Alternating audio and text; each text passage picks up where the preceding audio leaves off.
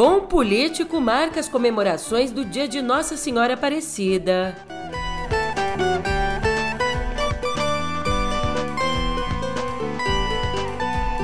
E o Brasilzão tem 62 universidades no ranking de melhores do mundo.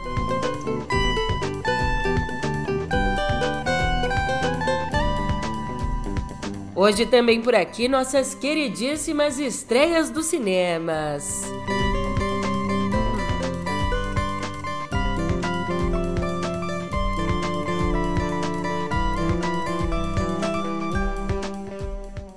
Um ótimo dia, uma ótima tarde, uma ótima noite para você. Eu sou a Julia Keck e aí vem cá, como é que você tá, hein? Você descansou bem no feriadão?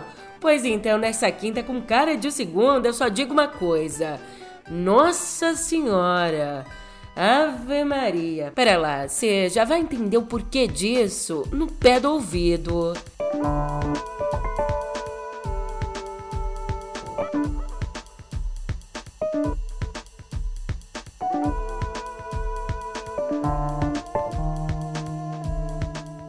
Pois é, ontem a celebração do dia de Nossa Senhora Aparecida teve um tom político.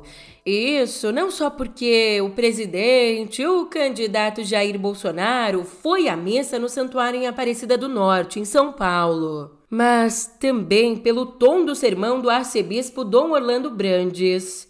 Ali, durante a homilia na principal missa no Santuário de Aparecida, ele disse que o dragão da pandemia já foi vencido, mas que ainda é preciso lutar contra os dragões do ódio e da mentira. E ali, Dom Orlando também conclamou os fiéis a votarem. Maria venceu o dragão. Temos muitos dragões que ela vai vencer. O dragão que é o tentador o dragão que já foi vencido a pandemia, mas temos o dragão do ódio que faz tanto mal, e o dragão da mentira, e a mentira não é de Deus, é do maligno. Ainda em entrevista, o arcebispo disse que Bolsonaro seria bem recebido, mas cobrou uma identidade religiosa, já que Bolsonaro, quando convém, é católico e quando convém é evangélico, quando convém tá beijando santa, quando convém diz que Deus acima de tudo. Então é complicado, né? Bom, eu não posso julgar as pessoas, mas é, nós precisamos ter uma identidade religiosa, não é? Ou somos é, evangélicos ou somos católicos. E então nós precisamos é, ser fiéis a nossa identidade católica. Mas, seja qual for a intenção, vai ser bem recebido porque é o nosso presidente e é por isso que nós o acolhemos. Se tem segundas intenções, eu já me referi lá na, na homilia. O que que disse? Que os reis magos, quando visitaram Jesus, não usaram da religião. Como diz, a nota da CNBB e a nossa nota aqui do santuário. Eles se converteram a Jesus. Pode ser que as autoridades recebam graças para se converter ainda mais ao bem comum, ao bem do povo, porque nós vamos ter que acolher aquele que for eleito com o voto e o poder do povo. Então, isso que vocês da imprensa devem, é, vamos dizer, acentuar. Vamos votar, é a democracia que ainda existe, o poder do voto, a soberania do povo. Isso que nós devemos falar e ajudar o povo a votar. Enfim, Bolsonaro chegou à Basílica sem a primeira-dama, a Michele, que é evangélica. Mas ele chegou acompanhado de aliados como ex-ministro e candidato ao governo de São Paulo, Tarcísio de Freitas. Ali, Bolsonaro foi recebido com aplausos e gritos de mito, também com algumas vaias. Olha, a confusão foi tanta que chegou ao ponto do padre Camilo Júnior, que celebrava a missa, ter de pedir silêncio e dizer que não era dia de pedir votos, e sim de pedir bênçãos. Parabéns a você que está aqui dentro da Basílica, rezando. Você que entendeu que hoje é dia de Nossa Senhora Aparecida. É a ela as nossas palmas, é a ela a nossa aclamação, é a ela o nosso viva. Porque só temos segurança nas mãos de Deus e no colo de Maria. Parabéns a você que está aqui dentro e testemunha.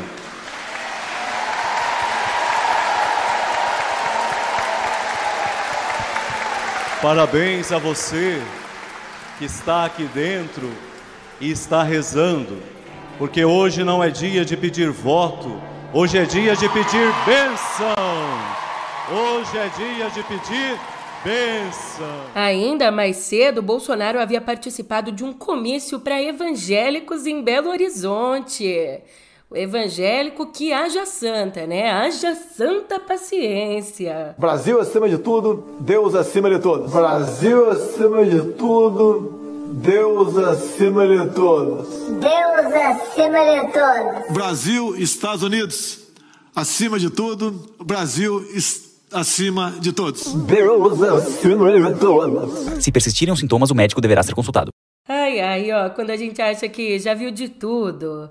Depois da missa, nos arredores da catedral, com latas de cerveja na mão e camisas do Brasil, nesse dia sagrado, os apoiadores de Bolsonaro, que se dizem católicos, hostilizaram equipes da TV Aparecida, que é ligada à Igreja Católica, e também hostilizaram equipes da TV Vanguarda, afiliada da TV Globo. Não responde você tá. Você é um comunista. E Cristo lixo. Comunista, comunista, comunista, comunista. Você podia ser da comunista. Pois é, tudo vale em nome de Deus, né? Não, não, não. Ah, a passagem do presidente Jair Bolsonaro pelo Santuário de Aparecida foi comentada com ironia pelo adversário dele, o ex-presidente Lula. Escuta só o que o petista disse durante um ato na Orla de Salvador. Eu não tiro proveito de religião. Eu respeito todas. Eu respeito o budismo, o judaísmo, o islamismo, o católico, o evangélico, a religião de matriz africana e todas as religiões. Cada um professa a religião que quer e Deus está olhando para todo em igualdade de condições. Ainda mais cedo, Lula teve no Rio de Janeiro, onde visitou o Complexo do Alemão com o prefeito Eduardo Paes e visitou também o município de Belfort Roxo, um reduto bolsonarista na Baixada Fluminense. No complexo, ele discursou ao lado da mãe e da irmã da vereadora Marielle Franco, assassinada com o motorista em 2018, e ali associou Bolsonaro aos, abre aspas, milicianos que a mataram. Vale dizer que até agora as investigações não apontaram ligação entre Bolsonaro e o crime. Ele não tem noção do que é o povo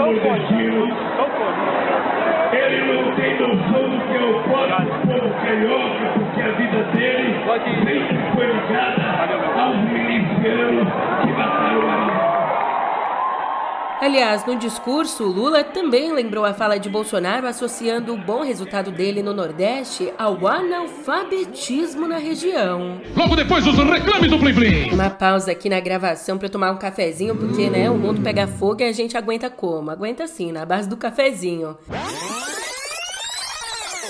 Ufa, voltando já mais energizada e indo para outra informação, como conta Malu Gaspar, o Superior Tribunal de Justiça está vivendo um clima de mal-estar por conta da operação autorizada pela ministra Laurita Vaz contra o governador de Alagoas, o Paulo Dantas. É que na terça, a Polícia Federal cumpriu mandados de busca e apreensão em endereços do governo estadual e também de Dantas, que foi afastado do cargo por 180 dias por ordem de Vaz. Acusado de ter praticado as famosas rachadinhas quando era deputado estadual, Dantas concorre à reeleição com o apoio do senador Renan Calheiros e ele concorre contra Rodrigo Cunha, aliado do presidente da Câmara, o Arthur Lira. Bem, diante disso, os ministros do STJ manifestaram o que chamaram aí de perplexidade e estranheza pelo fato da Laurita Vaz, a colega, deflagrar a operação há 20 dias do segundo turno. O tribunal deve analisar ainda hoje a decisão.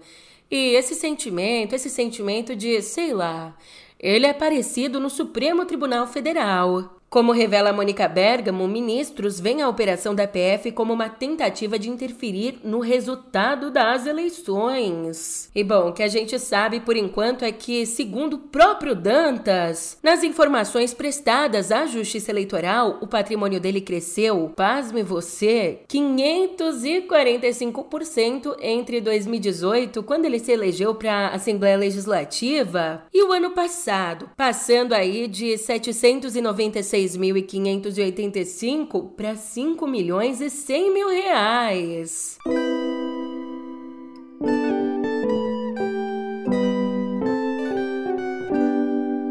Olha só a importância de se investir em educação. Divulgado pela consultoria britânica Times Higher Education, o ranking das melhores universidades do mundo mostra o Brasil como o país da América Latina com mais universidades entre as melhores. Apontando por aqui 62 instituições de ensino que estão, portanto, entre as melhores do mundo. Entre as 200 melhores universidades do mundo, tem alguma brasileira? Não tem! Então, vexame! O que, que se faz em muitas, em muitas universidades e faculdades do Brasil? O estudante faz? Faz tudo, menos estudar.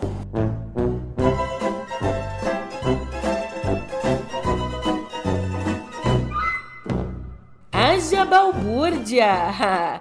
Aliás, pelo terceiro ano seguido, a Universidade de São Paulo, a USP, o antro do sexo, das drogas, do comunismo, ela mesma, a temida USP, aparece como a mais bem colocada entre as latino-americanas. Já a Universidade de Oxford, no Reino Unido, foi eleita a melhor universidade do mundo pelo sétimo ano seguido. Já na área da saúde, um estudo da Universidade de Glasgow, na Escócia, estudo que consultou quase 100 mil participantes e que foi publicado pela revista científica Nature Communications, esse estudo mostrou que 42% dos contaminados pelo coronavírus não se recuperaram totalmente da doença entre 6 e 18 meses depois da infecção. Ainda, de acordo com esse documento, um em cada 20 pacientes não se recuperou dentro desse mesmo período. Mas, ao menos, um ponto positivo identificado pelos pesquisadores é a improbabilidade de que pessoas que contraiam o vírus, mas que estejam assintomáticas, sofram com a Covid longa. E vem cá, eu não sei se você já sentiu isso, mas vira e mexe com tanta notícia pesada, dá vontade de sair da Terra. Só que, ó, nem quem é feito para isso tem conseguido. Eita lasqueira! Depois de adiar não só uma vez, mas três vezes o lançamento do foguete Space Launch System por conta de falhas técnicas e mau tempo, agora, nessa quarta, a NASA anunciou a próxima data para o lançamento da missão Artemis 1. Sabe qual? Sabe qual? Dia 14 de novembro. Será que agora vai? Vamos fazer uma aposta aqui. Lembrando que o objetivo da NASA é fazer uma viagem não tripulada à Lua de 42 dias e, com isso, abrir caminho para a volta humana ao satélite em 2025. E ainda fora da Terra, ou quase, né?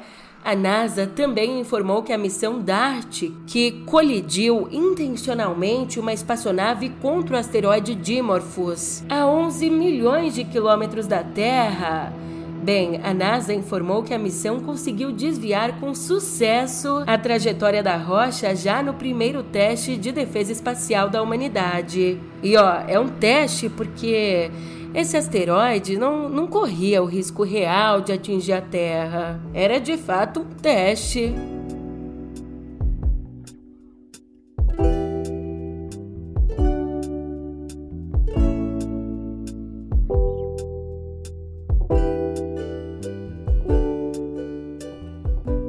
Ô, quinta-feira é o dia das nossas estreias nos cinemas. It's been four years since Michael Myers vanished without a trace. Hello. Estreia hoje o tão aguardado Halloween Ends, o acerto de contas final. Essa que é a enésima parte final da saga sangrenta que começou lá nos anos 80. E aqui Jamie Lee Curtis volta a encarnar Laurie Strode, agora uma avó que enfrenta o irmão homicida Michael Myers pela derradeira vez. A derradeira vez até a próxima, é claro. Já se você tá afim de rir sem compromisso, tem a comédia Bem-vinda que será Mobim, onde uma influenciadora, fugindo de um escândalo, vai parar numa casa de família no célebre município cearense. Pra contar pra vocês. Ela levava uma vida de luxo e tirava onda na internet. Pai? Ô pai, o que, que tá acontecendo? Doutor, pode falar. O senhor tá preso. Até que o pai caiu em outra rede e o luxo virou lixo. E para completar as nossas estreias, dois documentários com temática religiosa. O longa Chico para Sempre remonta a trajetória do médium Chico Xavier, que nos deixou há 20 anos. Trabalhar fazendo o bem é realmente o caminho real da felicidade. E temos também o documentário Fé e Fúria, que acompanha os conflitos religiosos que existem nas favelas e subúrbios do Rio e de BH. Sobretudo, a relação entre religião e poder, retratando o crescimento das igrejas evangélicas, as relações delas com o tráfico e a violência contra religiões de matriz africana. Então, o maior inimigo do homem é o próprio homem, mas quando ele está sem Deus. Porque a nossa guerra, qual que é a minha guerra? A minha guerra é lutar contra o pecado, porque o pecado todo dia me chama. Tá monitorado e tá tranquilo, Mac Mac. Indo ao nosso noticiário, olha só que interessante. Interessante, eu não sei se essa é a palavra. Mas ó que peculiar, na terça, o artista plástico Damien Hirst começou a queimar, é, colocar fogo em milhares de obras produzidas por ele. E aqui a gente não tá falando de um protesto não, mas sim de garantia de exclusividade. É que em julho do ano passado, ele lançou como NFTs 10 mil obras originais. Cada uma foi vendida mais ou menos por 2 mil libras. Dos compradores, em geral, mais ou menos 5 mil decidiram receber a versão física das obras, enquanto 4.851 optaram pelos NFTs, os arquivos digitais. Portanto, essas obras estão tendo suas versões originais, físicas, queimadas. No mundo da música, ah, no mundo da música na terça, o Lollapalooza divulgou as atrações da décima edição aqui no Brasil, que acontece entre os dias 24 e 26 de março do ano que vem. E além aí do já confirmado Blink-182, que deixou um monte de jovem adulto empolgado, além dele estão na lista nomes como Billie Eilish, Drake, Ludmilla, Lil Nas X, Pitty, Rosalia. Mas ainda não se sabe quem vai tocar em qual dia e qual a ordem dos shows. Vamos ficar de olho aí na Motomami.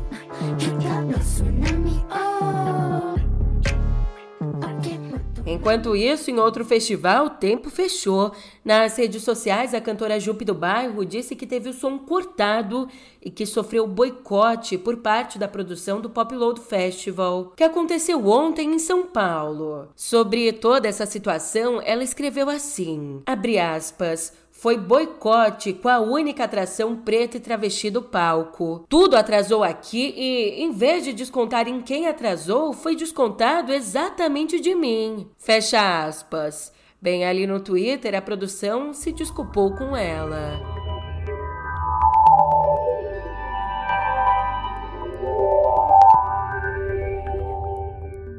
Nosso papo aqui em Cotidiano Digital já começa com a Meta, porque na última terça a Meta realizou o Meta Connect, seu principal evento do ano. Com a apresentação aí do Mark Zuckerberg, foram anunciadas várias atualizações sobre o desenvolvimento do metaverso e tecnologias de realidade virtual.